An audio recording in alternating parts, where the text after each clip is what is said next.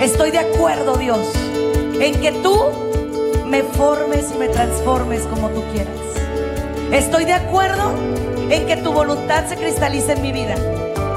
Yo empecé a ver un poquito y un poquito más y un poquito más. No hay límites para el que tiene fe. Bienvenidos a su programa, Ojos de Fe, conducido por la psicóloga Sandy Caldera. Estamos totalmente en vivo transmitiendo desde Tijuana, Baja California, México. Hola, muy buenas tardes a todos, a todas ustedes. Qué bendición para mí estar con ustedes en este su programa Ojos de Fe. Soy tu psicóloga, soy tu amiga, soy tu hermana en Cristo y tu coach Sandy Caldera. Para mí es un privilegio acompañarte en este espacio, en este momento. Gracias por permitirme entrar a tu casa, a tu trabajo, pero sobre todo porque eres parte de esta bendita estación EWTN Radio Católica Mundial. El día de hoy quiero tocar contigo un tema muy importante, la importancia de las redes familiares.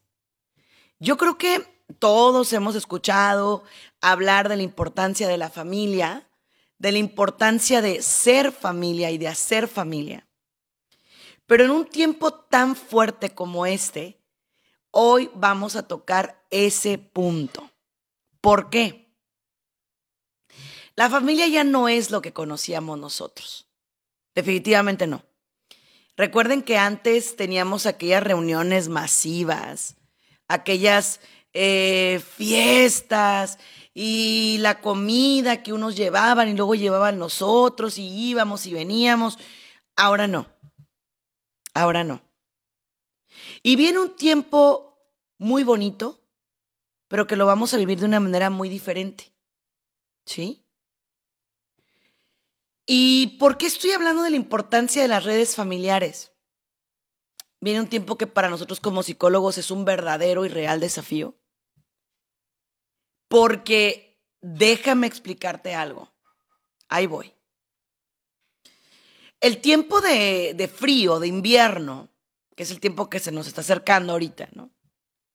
Cuando menos en esta parte del hemisferio. Es un tiempo, eh, bueno, que a muchos nos encanta, pero a otras personas les genera un tanto de depresión. Es la falta de sol, la falta de, salir, ¿verdad? Porque obviamente pues el frío no te deja salir.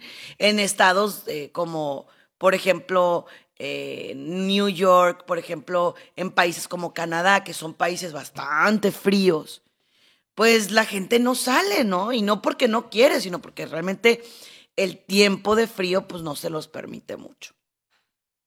Entonces, ¿qué pasa si en mi casa todo es un caos? Gritos aquí, gritos allá, este, ay, ay, ay, o sea, muy complejo, muy complicado, ¿no? Entonces, el día de hoy vamos a platicar sobre esa realidad que nos está llegando, ¿no? Donde no puedo verme con mis amigos y si me veo, me veo por un tiempo no tan largo, me veo por un tiempo cortito, me veo a distancia, o sea, no me toques, no me abraces. Y con los que tengo que interactuar son con los miembros de mi familia, pero resulta que a veces es en el lugar, y lo digo abiertamente, que me siento más incómodo. ¿Sí? ¿Por qué? Porque es la gente que verdaderamente me conoce, ¿eh? con quien no tengo filtro, con quien soy como soy. Y es a los que le toca la peor parte. Voy a platicar de la realidad de nuestros jóvenes y adolescentes de la realidad de nuestros matrimonios, de la realidad de nuestros hombres y de nuestras mujeres que permanecen en casa algunas y otras que sí salen y otros que sí salen. Hoy vamos a platicar de la importancia de las redes familiares. Vamos a hablar de la importancia del perdón en la familia y también de la importancia de reparar, de no tirar todo a la basura, hemos caído en esa tendencia de que se rompió, tíralo, se dañó, tíralo, se descompuso, aviéntalo. Y, bueno, claro, ahorita platicaba antes de entrar al, programa, ¿no? de que tienes ganas de aventar la toalla y de tirar todo, claro que sí. Pero es donde Dios entra y te dice, espérame, yo estoy contigo. Mi amor y mi gracia te bastan. Es una bendición y una belleza, ¿eh? Verdaderamente es una bendición y una belleza. Entonces, el día de hoy, yo quiero que tú y yo seamos personas no solo que piensan mucho en la familia, sino que empezamos a reenamorarnos y replantear esta nueva modalidad de familia. ¿A todos nos cambió la vida? Definitivamente sí. Y tenemos dos opciones. O me amargo y me frustro y me desespero. O le doy para adelante. Sigo hacia adelante. Trabajo hacia adelante. Tengo esas dos opciones. Porque las tengo. ¿Sí? Ahora es tu camino escogerlo. ¿Sí? Tú decides. Quiero empezar este programa con la oración del día. Te menciono que este programa lo puedes bajar en podcast si entras a los podcasts de EWTN, Radio Católica Mundial. Ahí me buscas como Sandy Caldera. También te menciono que estoy transmitiendo para mis tres redes sociales principales, Instagram, Facebook y YouTube. Para que me sigas en redes sociales, estoy como Sandy Caldera y todos los días, sin excepción, subo contenidos para ti. ¿Por qué? Porque también tenemos que hacer ruido, para bien. Tenemos que hablar de amor, tenemos que hablar de, del poder de Dios, tenemos que hablar de las cosas buenas que valen la pena. ¿Sí? Vamos a comenzar pues con la oración del día.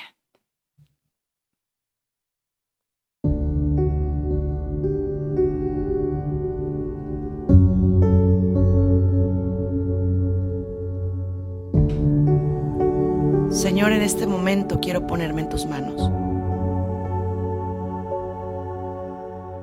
Quiero que guíes mis pasos, que guíes mi camino y el de mi familia. Que yo aprenda que solo en ti puedo encontrar la fuerza que necesito. A veces siento que ya no puedo más. Siento que se me acaban las fuerzas. Y humanamente tengo razón. Pero contigo todo lo puedo. No sé cuánto tiempo aguante. Humanamente no lo sé. Pero sé que contigo obtengo la fuerza que me hace falta. Ayúdame a seguir. Ayúdame a salir adelante. En tu nombre y por tu gracia. Amén y amén.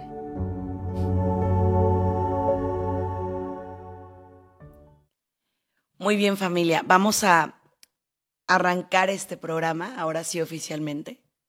Y voy a comenzar explicando cada uno de los roles, cada rol que jugamos en la familia. Para lo cual me voy a ir a Efesios. Me voy a ir a Efesios porque es una belleza lo que, lo que se nos habla ahí. Al principio, los maridos bien felices porque en Efesios se nos dice a nosotras, mujeres, sean sujetas a sus maridos. Otras traducciones dicen, sométanse a sus esposos, quienes son cabeza del hogar, ¿no? Quienes son cabeza de... Y entonces esa parte los hombres se la saben al dedo, ¿no? Ay, ya oíste, mijita. Sométase a mí. Sí, mi amor. Pero también viene una contraparte que dice, maridos, amen a sus esposas como Cristo amó a su iglesia. Y yo creo que sí, sí, o sea, si de veras, de veras, de veras hacemos un análisis factorial, un recuento de los daños, no sé en tu casa, mi amado hermano, pero en la mía, así que digas, hoy cómo estamos cumpliendo Efesios, pues este, no mucho, ¿verdad? Y a lo mejor tú dices, ay, no, en la mía sí, y te felicito, qué bueno. Pero yo creo que la gran mayoría de nosotros vamos en la ruta. Al menos yo, Sandy Caldera, sí en estos 13 años de casada, sí, voy en la ruta. Y hay momentos que digo, ¿qué sujeta ni qué nada? Claro que no. Porque ves que las decisiones que a veces toma el bendito sacerdote de tu casa, pues no son las más correctas, ¿no? Y entonces tienes que arremeter y decir, espérame, no, no, no, no. Pero luego viene la contraparte y Dios les habla a los hombres por medio de, este, de esta área en Efesios. Y es donde a veces no, no captamos ni las mujeres ni los hombres lo que Dios nos quiere decir. Y a ellos les dice, maridos, amen a sus esposas. ¿Y qué es amar a tu esposa? Amar a tu esposa no es tiranizarla. No es usarla como si fuese un objeto, un mueble, una taza, un, un vaso. No, no, no, no, no. Amarla es, uno, respetarla. Dos, valorarla. Tres, entenderla. Ahora, ¿qué quiere decir sujeta a tu marido o someter? Quiere decir que yo entiendo mi papel dentro del hogar. Y mira, esta parte es sumamente hermosa, pero sumamente complicada. En este tiempo de cuarentena, en este tiempo de pandemia, a mí Dios me ha hablado muy fuerte desde el punto de vista bíblico, pero también realista, ¿no? Yo soy una mujer profesionista, toda mi vida he trabajado, toda mi vida he trabajado. Y yo recuerdo cuando estaba más jovencita que decía, yo no me imagino pasar todo el día en mi casa. O sea, no, no me lo imagino porque obviamente salgo de la carrera y a los dos años me caso. Entonces, pues imagínate, o sea, yo después de casada seguí trabajando, tuve mi pequeña y a los 40 días ya estaba trabajando. Sí, estaba trabajando en, en casa, o sea, en el consultorio que está a un lado de la casa de mi madre y obviamente tenía acceso a la niña ahí. Pero al final de cuentas estaba trabajando. Ahora sigo trabajando, solo que mi trabajo es virtual. Estoy desde mi casa y desde ahí atiendo a mis benditos pacientes, ¿no? Los primeros días para mí fueron muy, no poquito, muy complicados yo veía que el reloj no avanzaba, y yo pasaba las horas y decía, ¿qué es esto, no? Y a la misma vez, soy mamá que está en casa, pero al menos estoy trabajando, y he tenido que buscar la manera de que esa espera sea más saludable para mí, sea más sana para mí. Y también para mi esposo, porque si no, entonces iba a llegar él y iba a estar... Que al principio sí pasaba, ¿eh? O sea, al principio sí, obviamente llegaba él y yo estaba de uñas. Esposos, tengan paciencia y les voy a explicar por qué. Ustedes, bien que mal y gracias, sí se van a chambear y nos traen el, el pan. Gracias, mil gracias. Dios los bendiga a los varones. De veras. Agradecida estoy por el rol del varón. Amén. Sí, pero la situación aquí es complicada. ¿Por qué? Porque el niño no puede entrar a la escuela por internet y viene contigo y te dice, mamá, no puedo. Y ahí vas y bajas para ver qué pasó con el modem. Tratas de trabajar con la maestra para ver que si el niño puede entrar o no. Y luego lo levantas, que si se baña, que si no, que si el desayuno, que si no. Y luego llega el hombre y él quiere descansar y nosotras no, porque el niño o la niña todavía te dice, tengo tarea, quiero limpiar, quiero hacer esto, el escritorio, ta, ta, ta, ta, ta. Entonces dices tú, wow, yo les voy a decir algo, honestamente, en este tiempo de cuarentena me ha servido muchísimo para amar mucho, mucho más el rol de la madre en, el, en la familia. Es una belleza ser mamá. Ahora, a mí me frentea mucho porque voy a hablarles a las mujeres profesionistas, mujeres que tienen que salir al mercado de trabajo. No te sientas culpable. La segunda vez que una persona me dice, ¿y qué sientes ahora así de ser mamá? La primera no le contesté, porque esas veces que dices, Ay, X, ¿no? Tu comentario. Pero esa segunda le dije, a ver, el hecho de que yo sea una mujer profesionista y que tenga mi propio, eh, mi propia manera de trabajar, no quería decir que yo no era mamá. Simplemente es otra manera de ser mamá. Porque, o sea, a la gente le encanta juzgar lo que ellos no hacen. Por ejemplo, si yo soy ama de casa, voy a voltear a ver a todas las mujeres profesionistas y decir, ellas dejaron lo más por lo menos. Pues que tú no sabes cuál es la realidad de esa mujer. Tú no sabes si esa mujer tiene por fuerza que salir a trabajar. No las juzguemos. Son mujeres que verdaderamente tienen que salir a ganarse el dinero con el sudor de su frente. Pero tampoco juzguemos a las mamás que son amas de casa diciendo, uy, pues qué padre, a ti te mantienen. A ver, no. Lo que tenemos que hacer es respetarnos y entender que hay diferentes roles de familia. El hijo de esta persona que, que me estaba diciendo, ¿y qué sientes ahora de ser mamá? Le dice, pues tú eras mamá de tiempo completo, pero cuando nos íbamos de vacaciones nos dejabas en un hotel solos. Ay, porque era mi tiempo. Bueno, yo soy profesionista y, ni pensaba en dejar a mi hija en un hotel sola, ¿estás de acuerdo? Entonces, mucho ojo y mucho cuidado con juzgar nada más porque sí. Porque obviamente en el mundo en el que vivimos existen diferentes tipos de familias.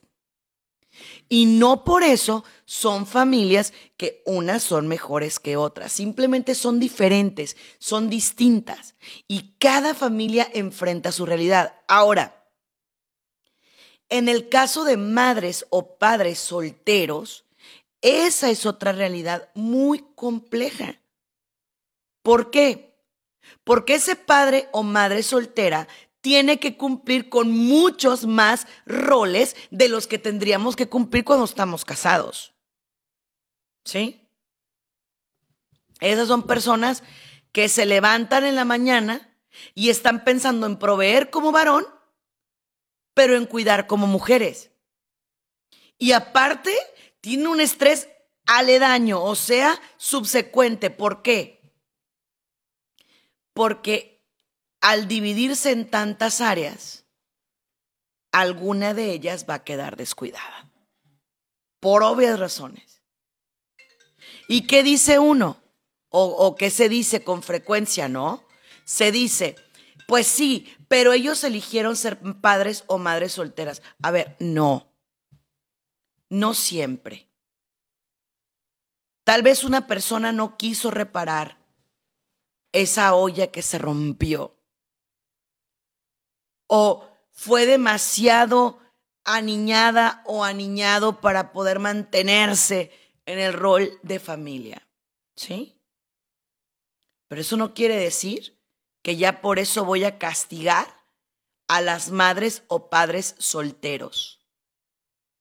Aquí en nuestra iglesia hay muchísimos.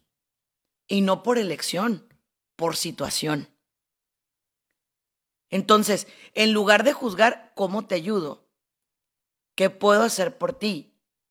¿Cómo le hago para que para que te sientas ayudado, ¿no? Ayudada. Hay otro tipo de familias. Son las familias donde aunque están los dos progenitores, o sea, los dos papás, hay un nivel de inmadurez tal que los hijos tienen que fungir como papás. Esto también pasa, ¿eh? Mucho. Donde sí tengo hijos, pero desafortunadamente soy chico. Y no me refiero a la edad. Me refiero a la forma de ver la vida. Yo me voy a ir a bailar y a mí no me importa lo que tú hagas con tu vida. Oye, mamá, pero es tiempo de cuarentena, no puedes salir. Nomás vamos a ir unas cuantas amiguitas. ¿Y no te importa dejar a tus hijos botados con tal de tú cumplir tu adolescencia frustrada? Y me van a venir con el cuento de que, Sandy, es que esas cosas yo no las viví. Yo tampoco. Yo tampoco, yo no me fui de antro, yo no me fui de party, yo no tuve esa opción. Digo, mi mamá está aquí oyéndome, entonces déjenles digo despacito. No, no es cierto. Tuve una mamá muy estricta, altamente estricta conmigo. Entonces, aparte de todo, que los fines de semana yo me dedicaba a viajar por evangelización. Entonces, no tuve esa etapa de, de irme de fiesta y de andar aquí y acá. Pero ya ahorita, a estas alturas, a mis 38 años, con una hija de 13, de 12 años, perdón, eh, pues me tengo que enfocar en irla empujando a ella hacia enfrente y yo podré vivir otras cosas. A lo mejor, eh, no sé, me gusta irme a caminar, me gusta eh, explorar la naturaleza, me gusta hacer ejercicios conmigo misma, no sé, probablemente me gusta ir a eventos.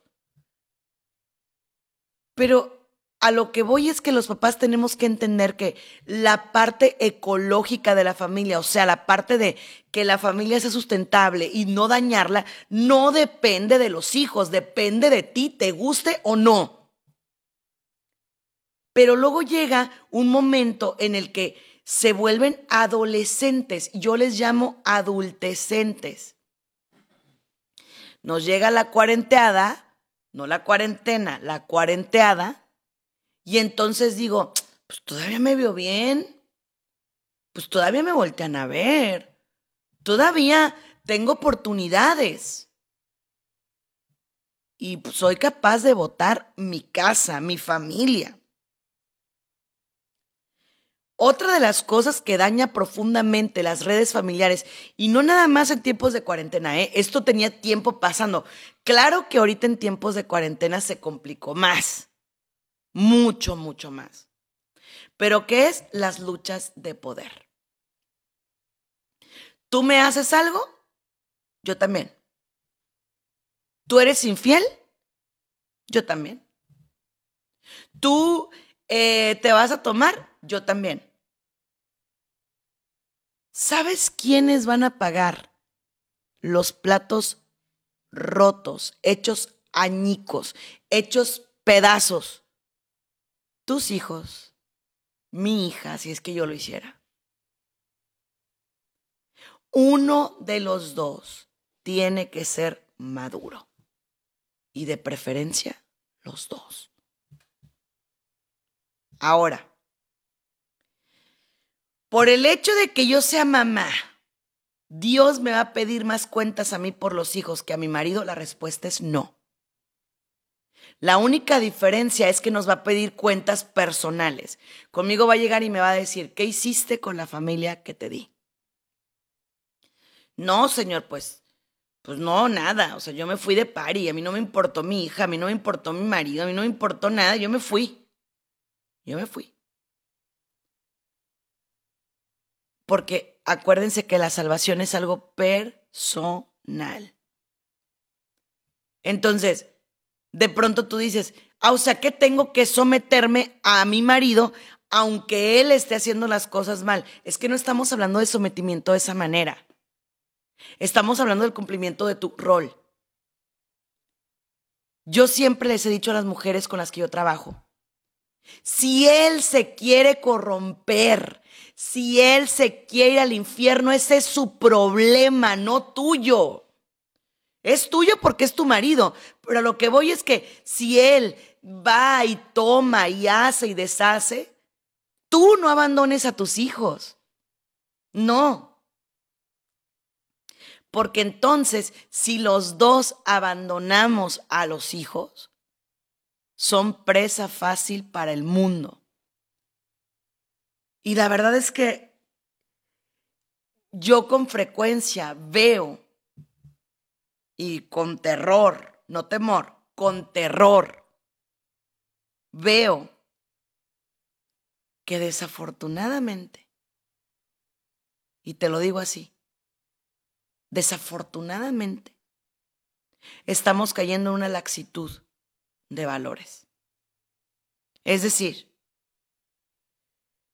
como todo mundo hace las cosas, tú también las quieres hacer. Y no es así. En teoría, lo que nosotros como familia estamos llamados a hacer es a caminar contra la corriente. Irnos por el camino angosto. Es el llamado que Dios nos hace como familia, ¿no? Pero el problema es que, ay no, es que ¿qué van a decir? Es que ¿qué va a pasar? Y yo creo que el logro más bonito que tenemos como familia es que tus hijos se sientan a gusto en su casa.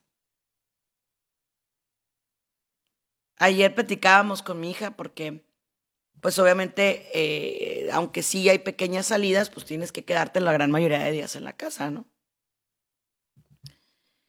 Y me estaba diciendo, ma, yo ya, ya me estoy acostumbrando a, a estar en casa, ¿no? Aquí en mi casa durante el día nada más estamos las dos. Y ella está en su escuela, yo estoy en mi trabajo.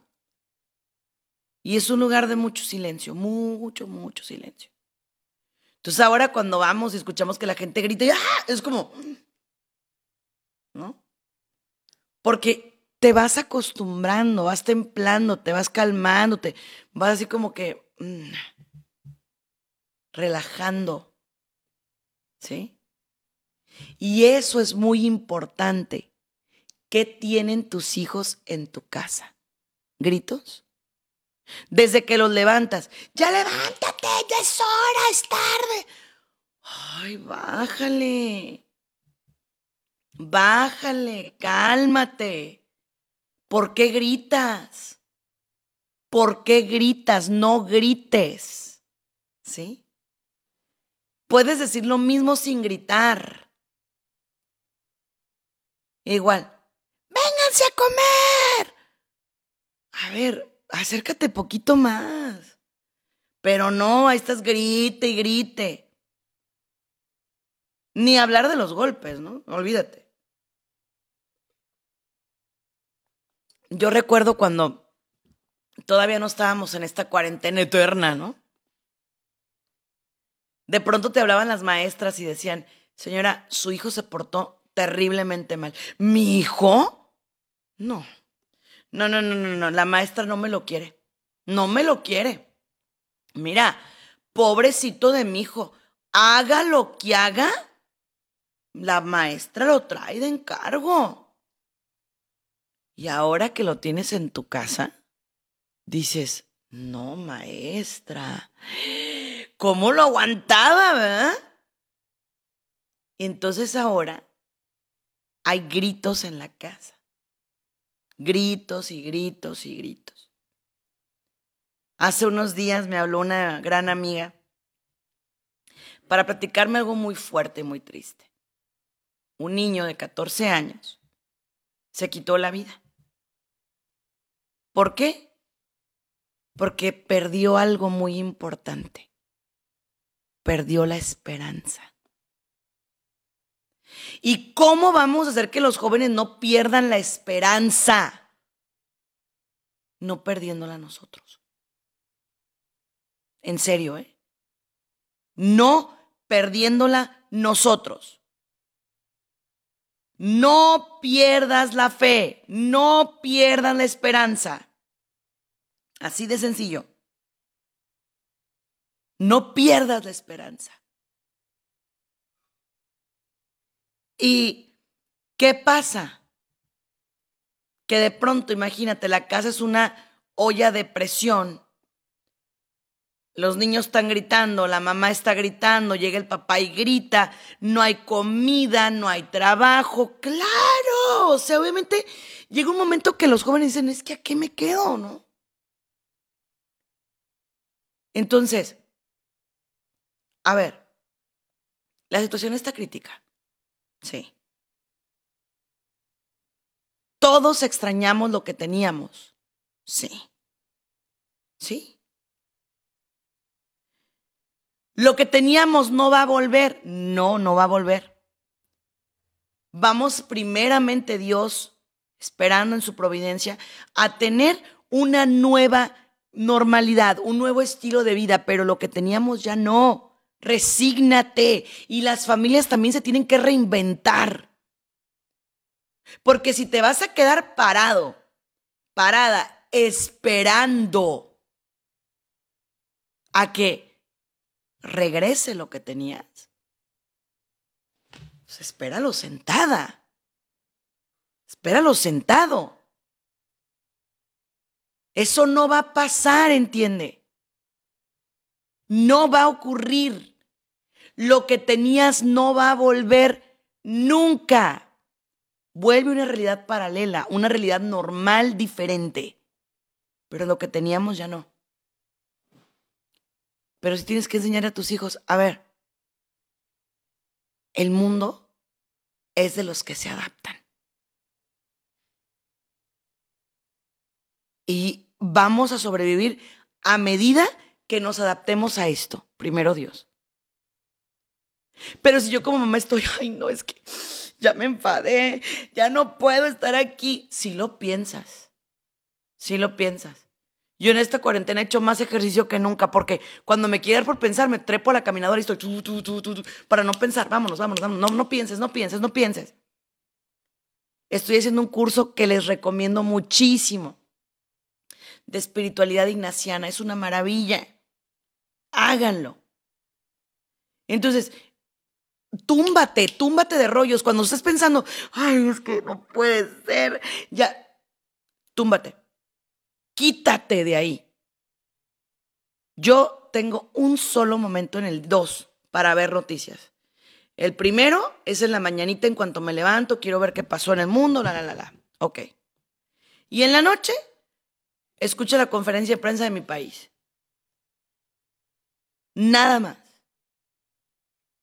porque tú tienes la opción de volver tu casa un brote, un lugar de brote y no de coronavirus, de infovirus, o sea, de estar, no, ya se murieron tantos, no, ya se contagiaron tantos. No te estoy pidiendo que cierres los ojos ni los oídos. Lo que te estoy pidiendo es que te responsabilices de los contenidos que entran a tu casa, porque por si está complicado. Ahora imagínate tú complicarlo más. Un papá debe ser un heraldo de esperanza. No, ya esto se va a acabar, se va a acabar el... No, mijito, no. Dios nos creó, todo va a estar bien, no pasa nada. Vamos a echarle ganas, vamos a luchar. Levante esa cabeza, siga adelante, ¿no? Pero si tus hijos te ven arrastrando los pies y que no tuviste ganas de nada y que ahora estás qué pereza, ¿no? Qué, cosa tan fea, yo. No. Tus hijos tienen que ver un papá o una mamá que aunque se le cerró una ventana, abrió una puerta y luego se le cerró esa puerta y abrió otra. Y eso solamente lo encuentras teniendo a Dios en el corazón. Ahora, sí, tal vez lo que hacías ya no lo vas a poder hacer. Yo cada vez que platico con los médicos y me dicen, no, mentalízate a que el consultorio se queda virtual. Tengo un consultorio, bendito Dios, al 100% virtual. O sea, trabajo con personas de todo el mundo. Siempre fue mi sueño. Y Dios escribe derecho en renglones torcidos. Siempre le dije, quisiera llegar a mucha gente de todo el mundo. Viene la pandemia, puedo trabajar por Zoom, por teléfono, por WhatsApp. Y entonces, ¿qué pasa? Empecé, no, pero mi consultorio, no puedo ver pacientes en vivo, no esto, no lo otro. Hasta que dije, a ver, cálmate. Haciendo lo que hacías, veías gente de tu alrededor. Tijuana, San Diego, Los Ángeles, y acaso San Francisco y Vegas.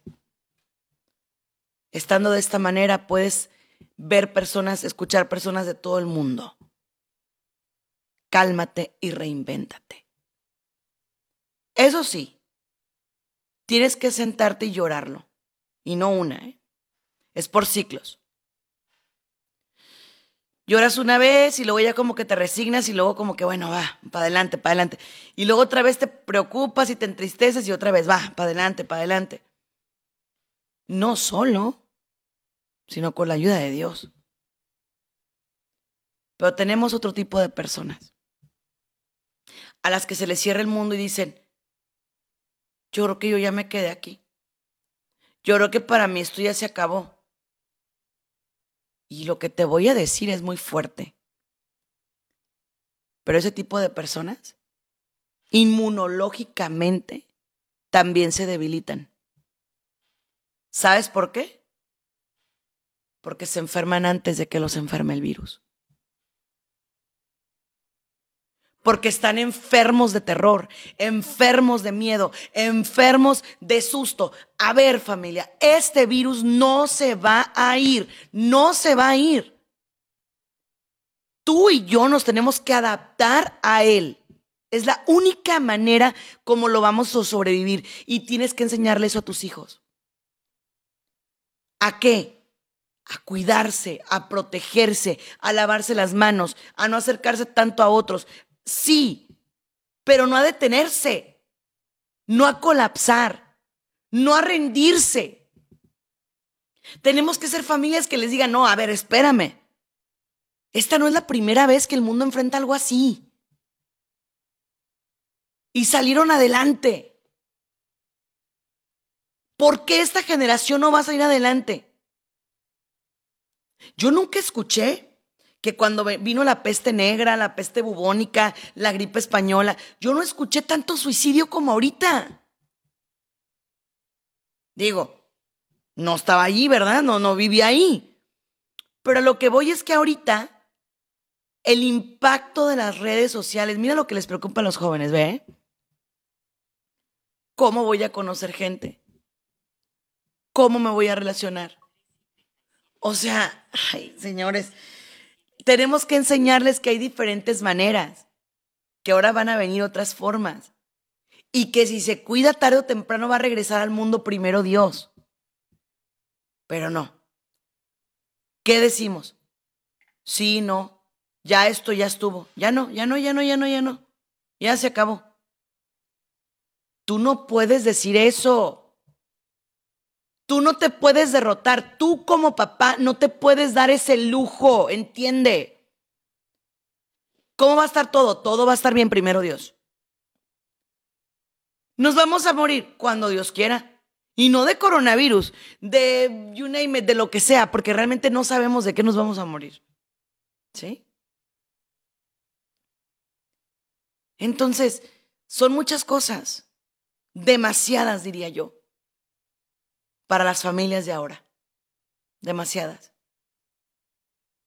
Otra de las cosas que está pasando muy tremenda, mucho, es que hay una distancia emocional grandísima. El otro día platicaba con otra persona que tiene hijos chicos y me dice, ¿puedes creer que estoy yo en el cuarto y mi hija en la sala y me mensajea? Yo lo volteé a ver y le digo, ¿y? Pues nos comunicamos por mensaje. A ver, ¿por qué lo permites? A ver, no, mijita. ¿Tienes algo que decirme? Ven y dímelo. Levántate de esa cama y dímelo. Porque qué fácil es estar inmerso en una cama. Tráeme agua. Dame de comer. Tráeme esto. A ver, bendito Dios no estás enfermo, ¿verdad? ¿Quieres agua? Venga, mija, venga por ella. Venga. ¿Sí? Porque no es el coronavirus lo que me preocupa con nuestros jóvenes. Me, me preocupa el virus de la flojera en ellos. ¿Sí? Una cosa que tenía mi generación y las generaciones de más atrás es que éramos como de que, ok, no tenemos juguetes, pues nos tenemos que reinventar y, y, pues con lo que caiga, ¿no? Mi hermano y yo recogimos un carrito de la basura y ahí andábamos en friega jugando con él. Los niños de ahorita, si no tienen juguetes, ah, no tienen internet, ah, no tienen celular, bueno, peor. Entonces, no estamos generando hábitos de resiliencia. ¿Qué significa resiliencia? Que se levanten de los golpes de la vida. Y sabes que está saliendo muy golpeado ahorita la salud mental de las familias. Estamos en problemas, sí. Pero ¿sabes qué hacemos? Cerrar la puerta. No abrirla. Mijito, ve con el psicólogo. Yo no estoy loco, ma. Yo no voy a ir. Ay, bueno, pues no quiere ir. Pues ni modo. ¿Y tú? Pues yo qué, yo no soy el problema. No, tú sí eres el problema.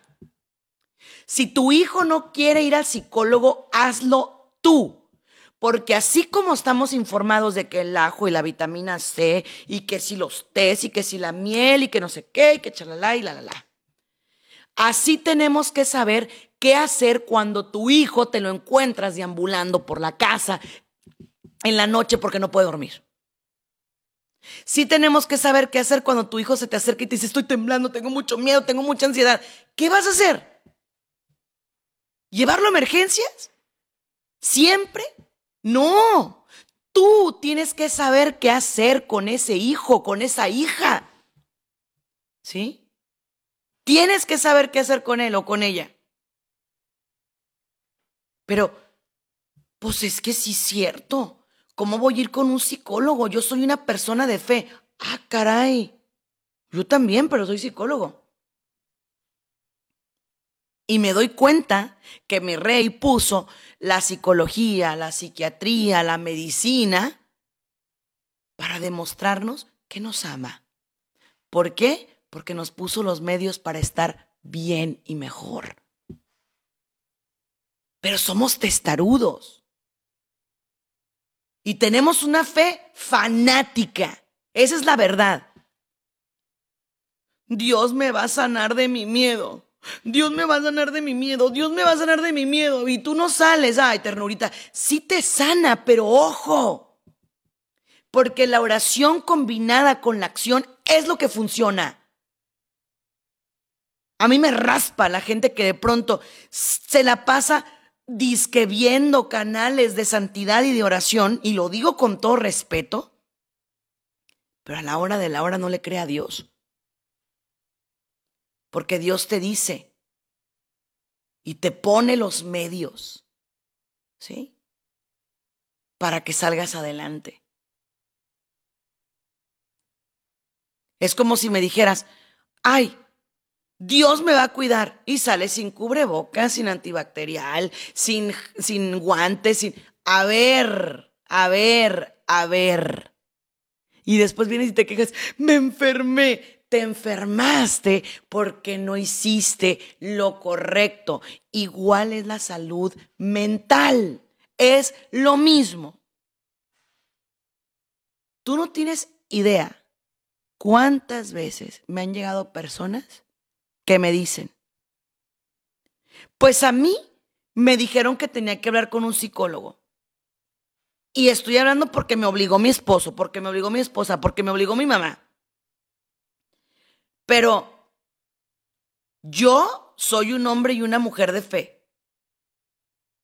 Y se me hace muy feo tener que hablar con un psicólogo.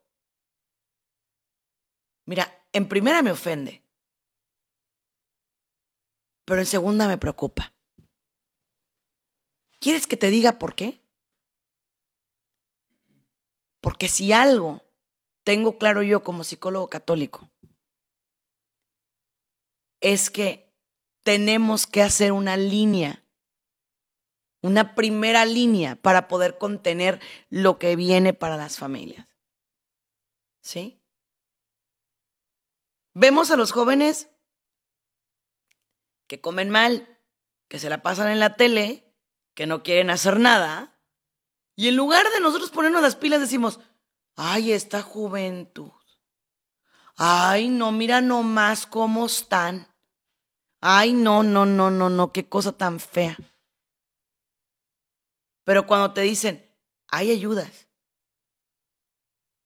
no, no, yo todo lo abandono, yo todo lo dejo. Yo no soy de esa escuela, ¿eh?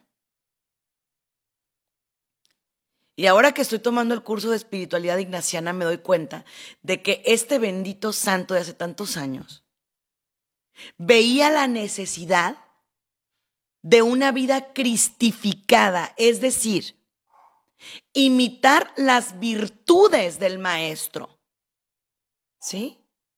Pero ojo, porque Jesús fue un hombre de acción. Jesús fue un hombre de hechos, no de palabras. Dio muchas palabras, pero era muy coherente. Y nosotros no. Nosotros queremos caminar en la vida dando bibliazos aquí y allá y para allá y para acá, pero sin vivir plenamente lo que decimos. Tu hijo necesita que lo escuches y tú, espérame, espérame, estoy haciendo una novena. Espérame, espérame, estoy eh, hablando con, con la coordinadora del grupo. a ver, no, espérame tú. Tú. Porque tu primer llamado es ser mamá, ser papá. Si hubiera querido ser misionero, se hubiera ido para allá, pero no se fue. Entonces, su primer llamado es con su iglesia doméstica. Y si usted está viendo que sus hijos están cayendo en problemas, haga lo propio.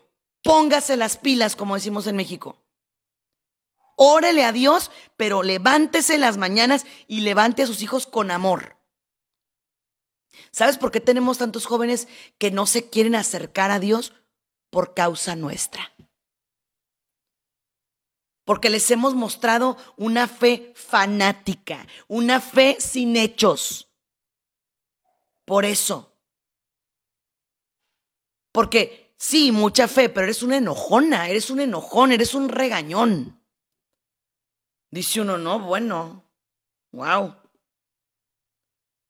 Y luego te dice, tengo tanto miedo del coronavirus, tengo tanto pánico, Dios nos está castigando. No, señores, miren, ayer fui a caminar a la playa en la mañana. Estoy aquí a media cuadra. Ya, ya mi hija, íbamos toda mi familia, incluyendo mi perrito. Y de repente escucho que mi marido dice, ay, no inventes.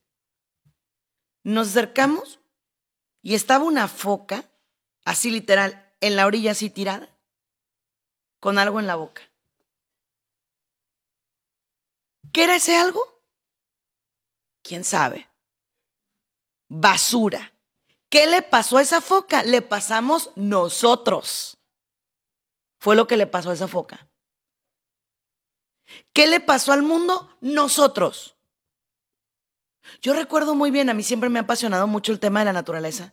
Recuerdo muy bien cuando hubo unas quemazones en la Amazonas de Brasil, las Amazonas de Brasil. Y otra en Australia, ¿no? Y recuerdo muy bien que un meteorólogo dijo, son dos pulmones muy importantes a nivel mundial. Esperemos que esto no traiga consecuencias. Entonces a mí me irrita mucho que la gente que se fanatiza dice, este es un castigo de Dios. No. Estas son consecuencias de nuestras acciones. ¿Somos tan buenos para culpar a Dios? ¿Somos tan buenos para pelearnos con Dios? Y créeme, es en el momento que más necesitas estar de la mano de Dios. es en el momento que más necesitas estar con Dios. ¿Por qué? Porque aparte de todo, no es fácil. Nos cambió la vida, ganamos menos, estamos más metidos en la casa, no tenemos una motivación. Entonces, si no tenemos a Dios, no tenemos nada. Por eso les digo, dejemos de jugarle a loco, dejémonos de cuentos y empecemos a vivir nuestra fe. Yo no soy una persona que estoy todo el día metida en viendo eh, programas así eh, de, de um, oración y demás, porque no tengo la oportunidad. Pero cada vez que tengo la oportunidad de ayudar a un paciente, se lo entrego a Dios. Entonces no te pierdas. Porque de pronto dices, quisiera estar todo el día metida en las cosas de Dios, en la oración. Sí, sí puedes. ¿Sabes por qué? Porque puedes consagrar tu trabajo. Porque puedes consagrar tu familia. Porque cuando estás cocinando puedes orar. Porque cuando haces ejercicio puedes orar. Porque cuando ayudas a un pobre puedes orar. Pero tenemos una fe muy mal enfocada. Y luego me dicen, mi hijo no quiere saber de las cosas de Dios. ¿Por qué crees? ¿Por qué crees que no quiere saber? Entonces, por favor familia, por favor, a partir de hoy, cada quien que cumpla con su rol. Sí, esta pandemia nos ha dado muchas lecciones. Y una de ellas es que por más amigos que tengas, por más relaciones sociales que tengas, tu principal red de apoyo tiene que ser tu familia. Tienes que hacer un búnker un lugar donde los miembros de tu familia se sientan seguros y refugiados. Pero ¿qué pasa si los disparos vienen de adentro? Si eres tóxica, si eres tóxico, ¿quién va a querer estar en casa con alguien así? Nadie, nadie. Tus hijos van a querer salir corriendo. Entonces, el día es hoy. El momento es este de que reflexiones. ¿Cómo estás viviendo este momento en tu red de familia? Ahora, dejen decirles otra cosa. Tú decides con qué mentalidad enfrentas esta guerra espiritual, emocional y física. ¿Sí? Tú lo decides. Sí, es una realidad difícil. Sí, aquí no sobrepasa, pero solo humanamente. Ahora mi pregunta es, ¿tenemos miedo a morir? ¿O tenemos miedo de que no hemos vivido nada?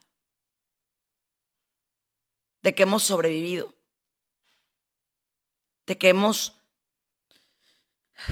pues, sido zombies, ¿no? En la vida.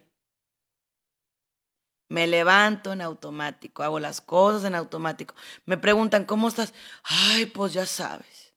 Ay, no, pues mal. Ay, no. Y no sé si se han fijado, pero la gente que más se queja, es a la que más mal le va. ¿Sabes por qué? Porque es momento de agradecerle a Dios que estamos vivos. Soy tu psicóloga, tu coach y tu hermana en Cristo, Sandy Caldera. Muchas gracias por haber estado conmigo en tu programa Ojos de Fe. Que Dios te bendiga. Gracias por habernos acompañado en uno más de nuestros programas. Esperamos contar contigo para la próxima. Contáctanos a través de nuestras redes sociales, Facebook, Twitter e Instagram, bajo el nombre de Sandy Caldera. O escríbenos a sandycaldera.hotmail.com. Contáctanos desde los Estados Unidos al 619 451 7037 y 619-816-2333. Si te comunicas desde México u otro país, nuestro número es 52 664 630 8322. Muchas gracias.